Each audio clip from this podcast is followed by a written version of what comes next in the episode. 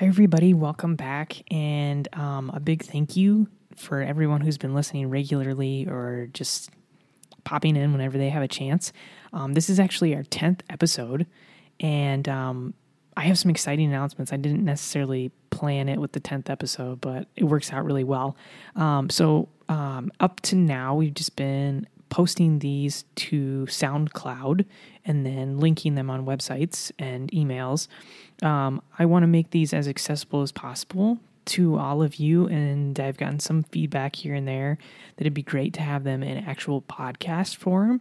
So we have delivered on that, and um, uh, this will be available. It is currently available actually on Google Podcasts and on Stitcher, and it's waiting approval from Apple Podcasts. So I'm hoping that will come in the next few days. Today is Tuesday, December seventeenth. So I submitted it to Apple for review yesterday, Monday, and um, hopefully we'll hear in the next few days. They say it can, can take up to ten business days, but hopefully um, in the next few days. And you can check on Apple Podcasts for that if it's available. And so because I'm submitting this as an actual podcast now to these different venues, um, we did have to pick a name for the podcast because it hasn't really had a name up to now. And so uh, the name that we went with is Sunday Dive, okay? Sunday Dive. So Sunday is in the Sunday readings, and dive is in like a deep dive into the Sunday readings. And so when you search on Google Podcasts, Stitcher, and hopefully on Apple Podcasts in the next few days, um, you can search for Sunday Dive, and you will come right to this podcast. And it also, we also set up a dedicated website for the audio. It's sunday dive dot com. sunday dive dot com. And so you can find all the audio there as well if you want to listen on your um, desktop browser or um, just on the internet, on your phone, your browser on your phone. So that being said, we're going to try to phase out slowly SoundCloud, uh, actually, because SoundCloud, I have to pay an additional fee to use SoundCloud in addition to the other hosting that I have for this to go out as a podcast. And so I'm going to post the next three to four episodes still on SoundCloud, but then after that, we're going to phase it out and move it over to um, just Google Podcasts, Stitcher, Apple Podcasts, and then the website, sunday dive dot com. But like I said, it looks um, or functions just exactly like SoundCloud does, just looks a little bit differently. So Sunday Dive. Dot com. And if you have any questions about any of that, feel free to reach out to me and I can help you um, subscribe to the podcast and get that on your mobile phone. Um, and it will push to you automatically and you won't have to check your email or check for updates. And you will have these podcasts coming to you weekly. So let's go into uh, the readings for the upcoming Sunday. We're talking about the fourth Sunday of Advent. So Advent has really flown by for me. I don't know about for you. Um, but today we get the gospel reading from Matthew, and we get more Christmassy readings, um, ones that we kind of maybe have expected all of Advent, but we've been reading a little bit more about John the Baptist and the Advent or the coming of Jesus in um, in his public ministry. And so today we get kind of the more Christmassy reading, and our gospel is from Matthew chapter one, verses eighteen through twenty-four, Matthew one, eighteen through twenty-four. This is how the birth of Jesus Christ came about. When his mother Mary was betrothed to Joseph, but before they lived together, she was found with child through the Holy Spirit. Joseph, her husband, since he was a righteous man, yet unwilling to expose her to shame, decided to divorce her quietly. Such was his intention when, behold, the angel of the Lord appeared to him in a dream and said, "Joseph, son of David, do not be afraid to take Mary, your wife, into your home, for it is through the Holy Spirit that this child has been conceived in her.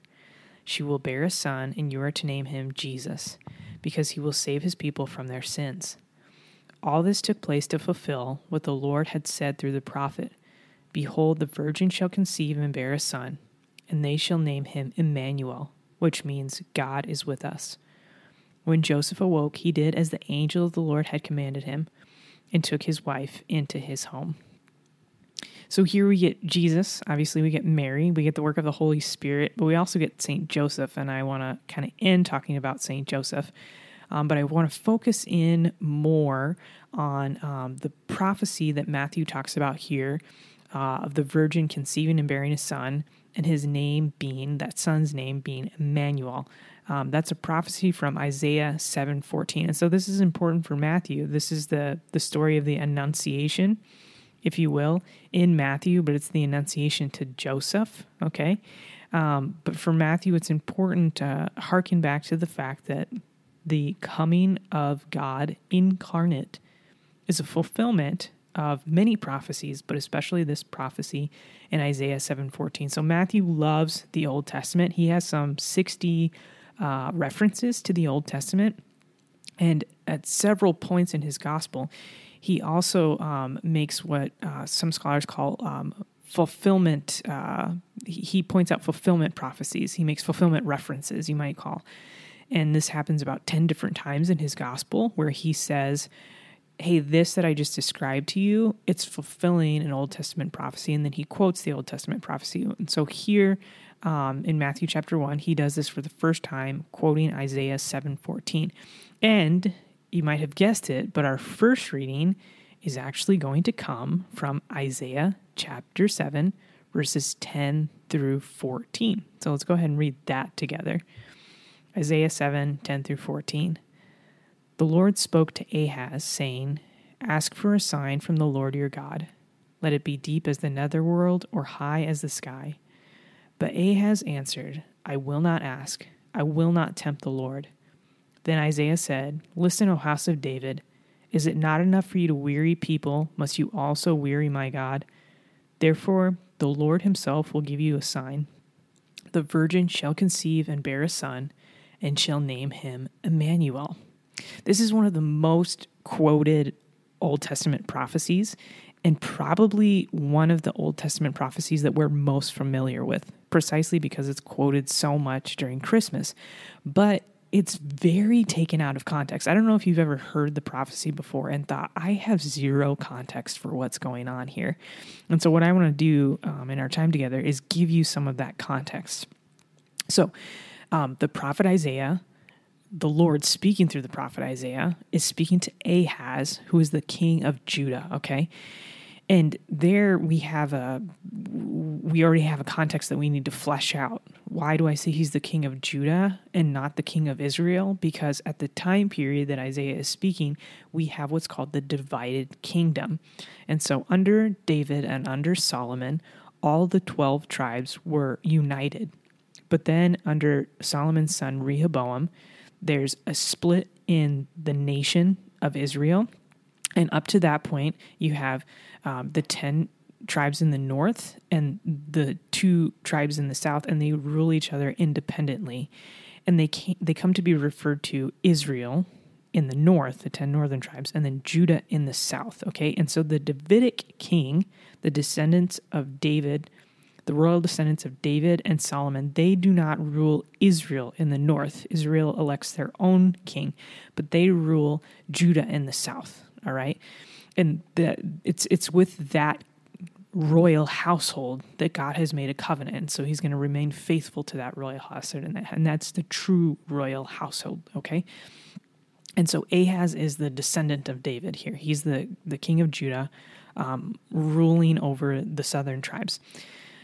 And at this time period in which Isaiah is uh, writing, or this prophecy is being spoken through Isaiah by God, there is um, a lot of struggle, power struggle going on in the Middle East. And um, essentially uh, a new nation is coming to power as the world power, and that nation is Assyria. And Assyria is slowly conquering all these other nations. And so they're threatening uh Judah, Israel, and the neighboring countries around them. And so what happens is that Israel in the north, the king of Israel, and Syria, to not to be confused with Assyria, and Syria, so Israel and Syria, they make a pact, and they decide um, that we are going, that they are going to, to have a united front in trying to stop Assyria from uh, from taking over, right? And they ask Judah, the king of Judah, Ahaz, to join them in uh, in their alliance, and Ahaz refuses. And so what Israel and Syria decide to do is to go into Judah and to um, conquer Judah and likely depose Ahaz. And so um, if we actually read the earlier verses in Isaiah seven, we get some of that context um, for us. And so I want to do that. So Isaiah seven, verse one. In the days of Ahaz, the son of Jotham, son of Uzziah, king of Judah, Rezin, the king of Syria, and Pekah, the son of Remaliah, the king of Israel, came up to Jerusalem to wage war against it, but could not yet mount an attack against it. When the house of David was told, Syria is in league with Ephraim, the heart of Ahaz and the heart of his people shook as the trees of the forest shake before the wind. And the Lord said to Isaiah, Go out to meet Ahaz, and say to him, Be careful, be quiet, do not fear, and do not let your heart be faint because of these two. Thus says the Lord God, it shall not stand, and it shall not come to pass. And then the Lord goes on to say, if you are not firm in faith, you will not be firm at all. Okay, so this is the context as written out by Isaiah, just like we were talking about. And so the king of Israel and the king of Syria are threatening Judah, and Ahaz and his people are extremely worried about this. And our Lord, the Lord, I should say, knows what's in the heart and in the mind of Ahaz and what he's considering doing to take action against this threat. And what Ahaz is considering doing is asking the king of Assyria, this world power threatening all these smaller nations, to come into alliance with him and to protect him from Israel and Syria. Many people think this is not a good idea because essentially when you make a pact with uh, a world power, you're going to become a vassal nation to them. You're going to have to pay them taxes. You're going to have to pay the king homage. And, and this is exactly what ends up happening, you're probably going to have to introduce the religion of that nation to whom you are a vassal, which is idolatry. And so many people are like, Ahaz, don't do this. And God himself is saying to Ahaz, I know Syria and I know Israel are threatening you, but I will protect you. And so he's saying, don't do anything. I'm going to take care of the situation. Do not enter into an alliance with Assyria.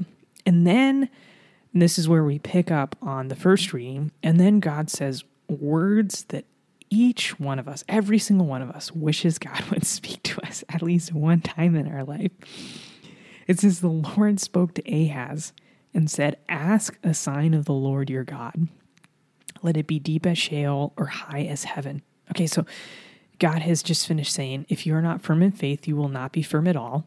In other words, I'm telling you, Syria and Israel are not going to conquer you. They're not going to harm you. I'm going to take care of it. And actually, I'm going to give you a sign because I know you're faltering in your faith.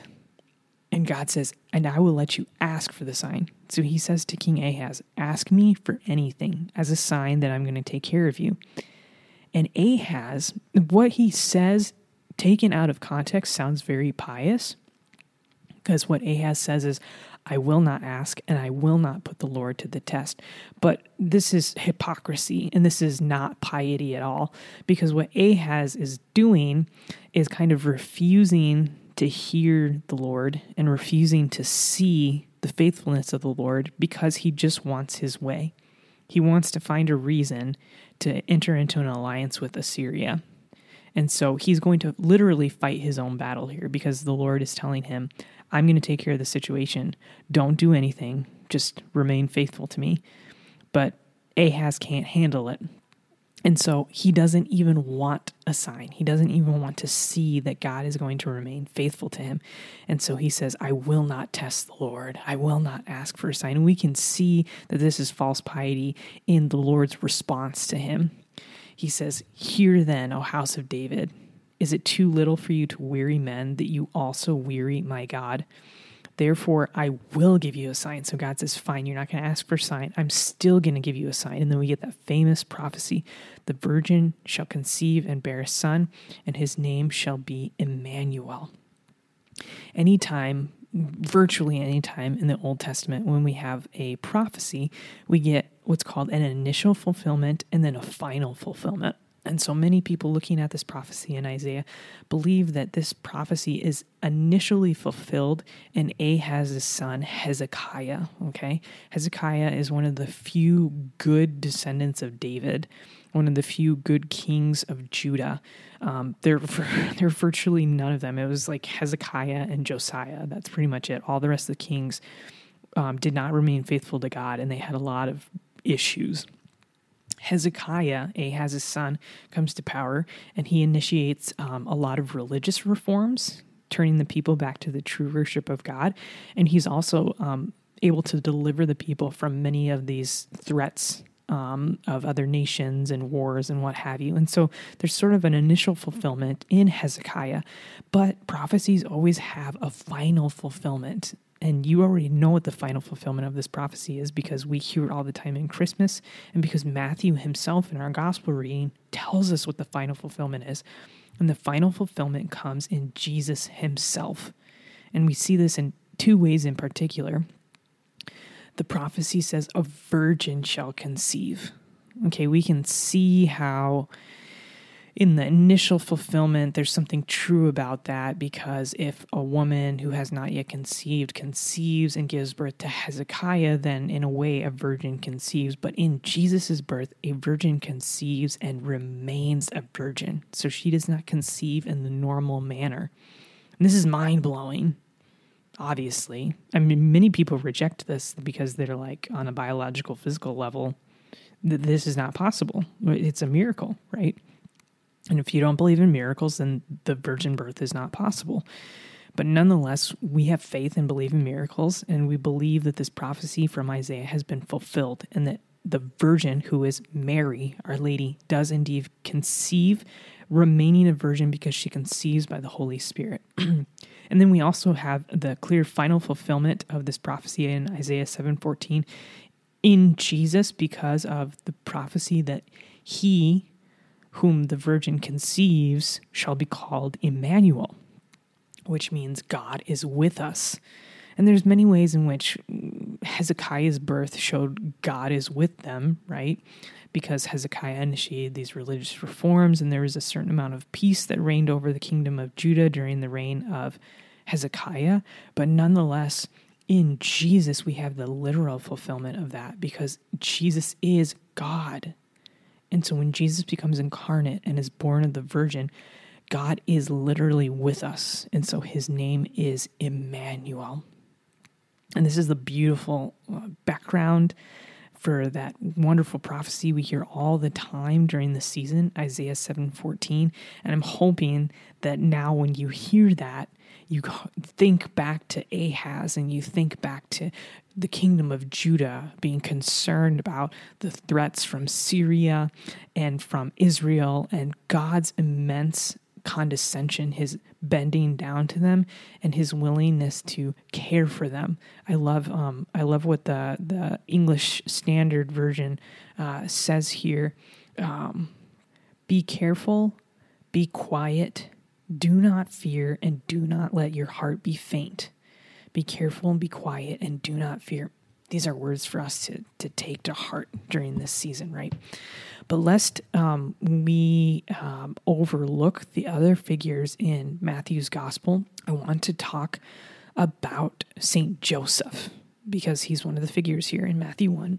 In Matthew one, chapter eight, verses chapter one, verses eighteen through twenty-four. When we read the story of um, the Annunciation to Joseph, and we hear that Joseph decides that the best course of action is to divorce Mary, we can kind of bristle at that a little bit, um, or at best we're just confused by it. So I want to try to bring um, to light what's actually going on here, and also um, tease out the fact that what we read about this in, this interaction between God and Joseph, and then Joseph and Mary, um, it shows how righteous and holy and virtuous Joseph is. So first of all, sometimes when we hear that Mary and Joseph were betrothed, but they had not lived together, we immediately, our mind immediately, because of our own cultural context, goes to engagement, right? But but the betrothal period in a Jewish um, marriage was more than an engagement. So during the betrothal period, husband and wife had actually um, exchanged consent. They actually um, sworn their marriage vows to one another, and so they were legally married, but they had not yet consummated their marriage. They had not yet lived together, because what would happen is that the husband would go back to his father's house. He would add a room onto his father's house, and then when the room was finished, then he would bring his bride back to his home, his father's home, and then they would celebrate the wedding. So Joseph and Mary are in the betrothal stage, which means they have not consummated. They're not going to, because it's very clear that Mary has intended always to be a virgin, but yet they are, they don't live together yet. Okay, um, and Mary is found with child. She's found to be pregnant. This is super problematic because they're not living together, Mary and Joseph. So there's an implication of adultery. All right. And it tells us that Joseph, her husband, since he was righteous, yet unwilling to expose her to shame, decided to divorce her quietly. Okay, so we're told he's righteous, but he's also unwilling to put her to shame, and so he divorces her quietly. Let's talk about those three things in particular. What does it mean? What is what is Matthew getting at that he was righteous? Well, I think he's telling us just a characteristic of Joseph in general, but I think he also tells us that to explain the next few clauses.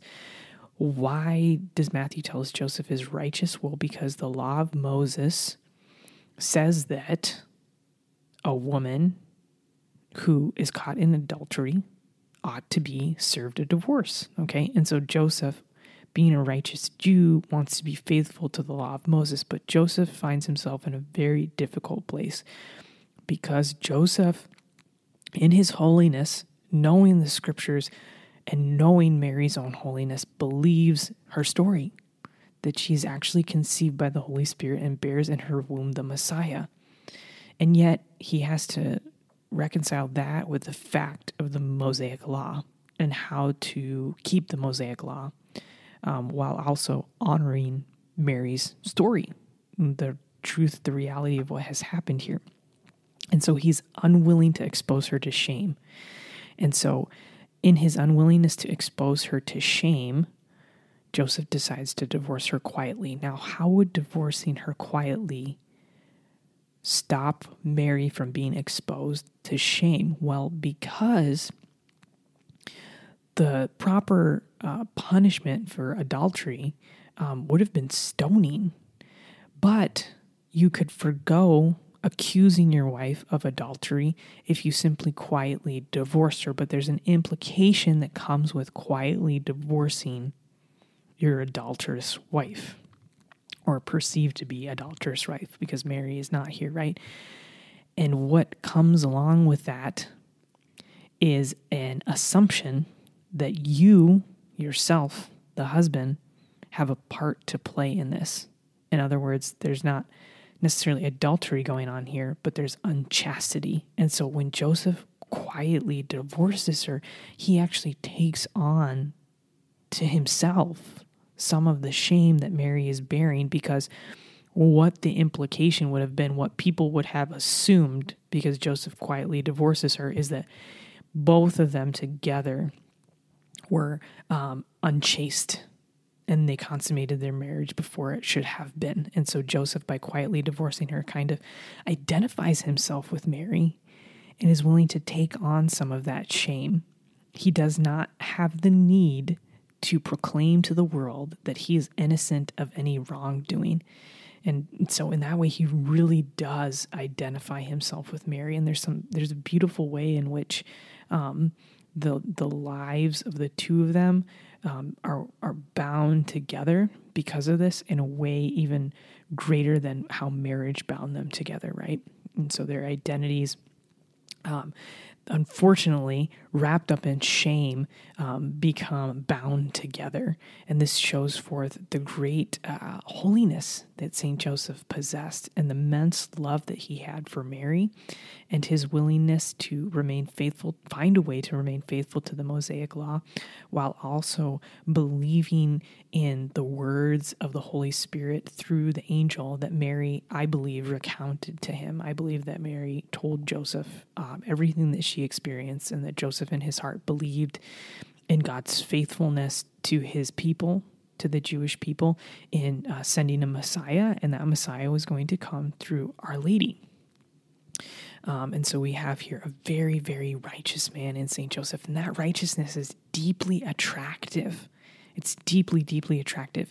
And, and so what I would encourage you to do in um, this remaining week of Advent is to take up Uh, prayer to Saint Joseph, to ask for his intercession.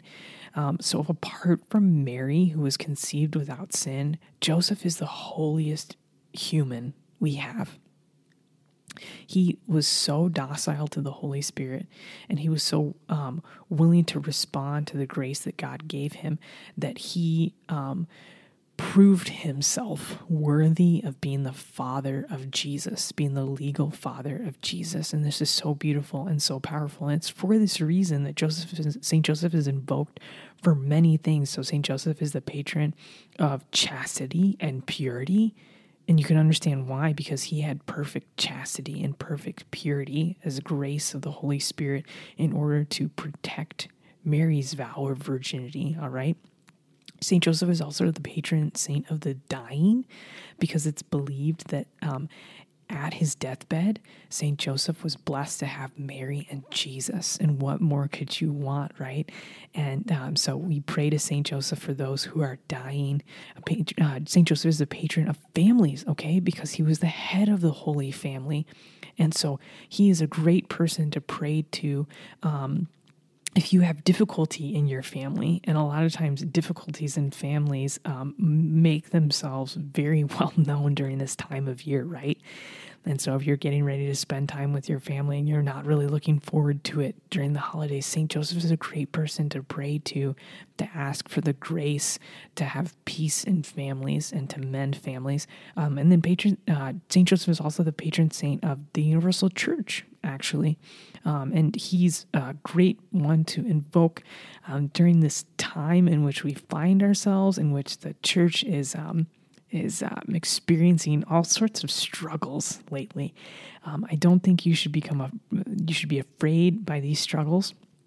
But nonetheless, it's worthwhile to entrust the universal church to our Lord, especially through the intercession of Saint Joseph. So the thought is that as Joseph protected Jesus, so Joseph continues to protect Jesus in his body, the body of Christ, which is the church, right? And so in this last week of Advent, I'd really encourage you to meditate on the life of Saint Joseph, and you can do that by meditating on this gospel and to really um, place your life, your own holiness, your purity, your chastity, your death, your family, and the church in the hands of Saint Joseph, who will uh, who will offer unceasing intercession for you before the throne of his Son, who is the true uh, the true King over Israel, the true Messiah, the descendant, the righteous descendant of David, that shoot of Jesse, who is God with us, Emmanuel, Jesus Christ, the second person of the Trinity, incarnate, whose birth we will celebrate in just a few days. Thanks again so much for listening. Um, since this is in podcast form, you can actually um, review the podcast. And I would really ask you to do that. If you've enjoyed listening to them, please review it on Google Podcasts, on Stitcher, when it's up on um, iTunes, on Apple Podcasts.